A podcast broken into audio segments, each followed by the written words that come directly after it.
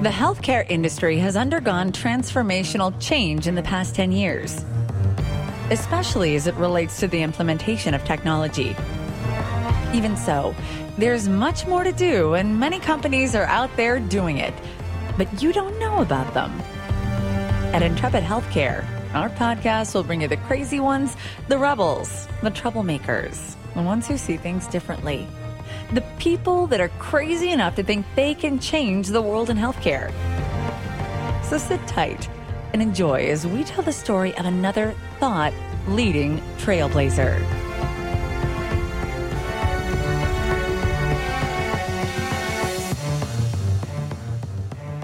Welcome back to Intrepid Healthcare. I'm your host, Joe Lavelle.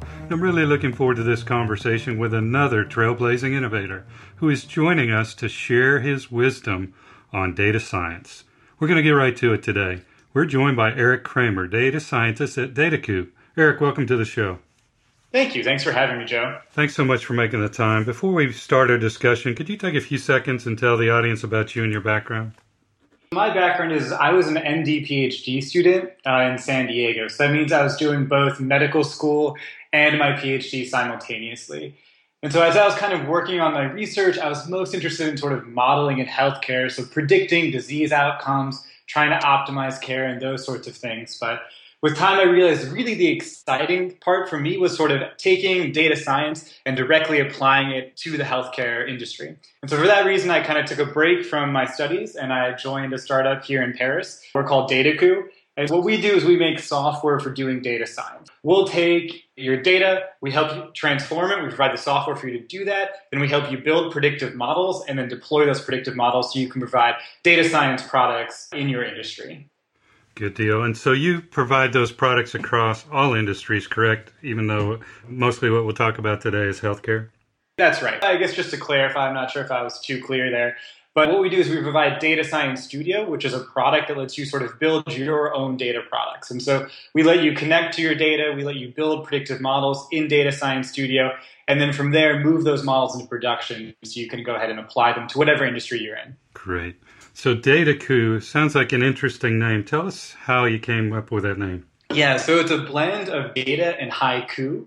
And so that we think that there is kind of an art or a poetry to data science. And so we try to reflect that both in our product and sort of in our mentality here at Dataiku. And so if you look at our product, you can see that it's very minimalist. We try to be very clear and expressive in the way that we express data science concepts to our users. And so that's kind of how we came up with our name and why we're called Dataiku.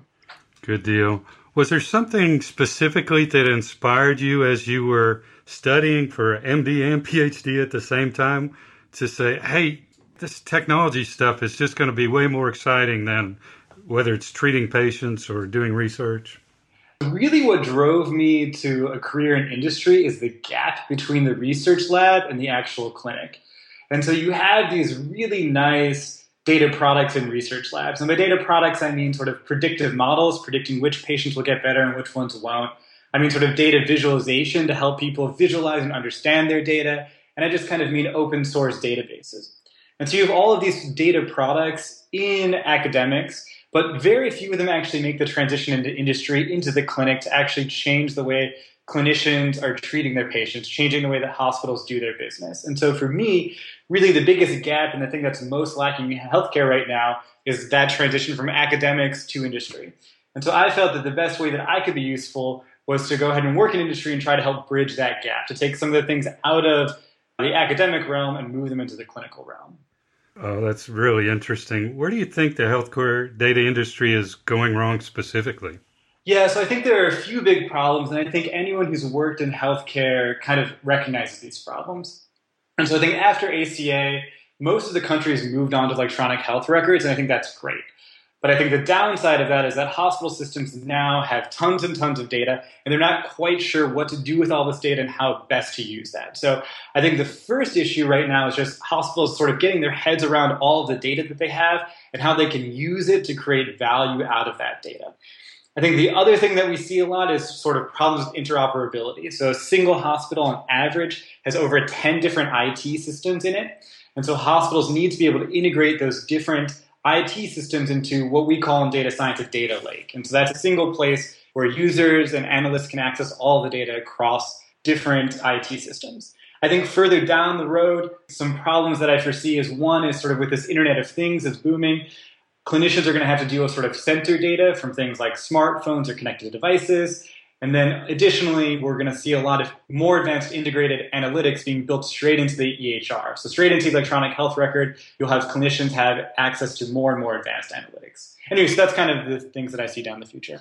I agree with you wholeheartedly. You know, before I did what I'm doing today, I was a health IT consultant for 25 years, which meant I lived through Y2K. And one of the things about Y2K for our clients, big hospital system, and I at the time of Y2K, I was at UCSF Stanford Healthcare. They had merged during that time, and there were over 250 applications. Now there were about 10 enterprise applications, but 10 is a lot of applications. 250 is almost unmanageable. And so when you have a hospital IT staff of, let's say, a big one, 200 people, if you have 250 applications, you don't even have one person per application. And I think that's an illustration of just how complex the problem is in healthcare. So we have all these new EHRs, but that was just one more enterprise application to add to the mix. I know of and knew of in my years of consulting very few places that had a data team or an analytics team or a business intelligence team or whatever you wanted to call it. So you had lots of people in IT, but they managed the networks and the servers and email and the applications. You really didn't have enough time to have a team that was going to look and manage the data. Here at Dataiku, we kind of see a four step process in terms of doing data science. So the first step is just creating that data lake.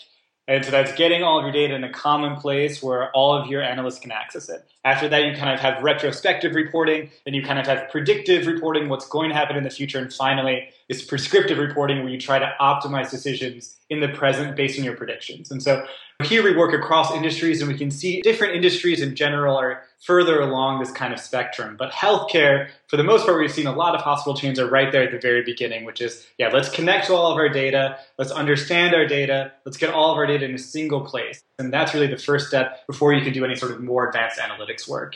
What other tricks would you give to our listeners that are wanting to implement a system, but they're just not sure where to start? Yeah, so for me, the most helpful thing that I think of is actually visualizing what your end product would look like. And so basically thinking about, okay, what's the end user of this sort of data product going to be? Is that going to be a clinician who has access to a screen on their EHR? Is this some sort of internal reporting thing for a specific department? Is this some sort of visualization? And so I think that really what you need to do first on is think about what you want your end product to look like. And then from there, sort of think backwards, okay, what sort of specifications do I need?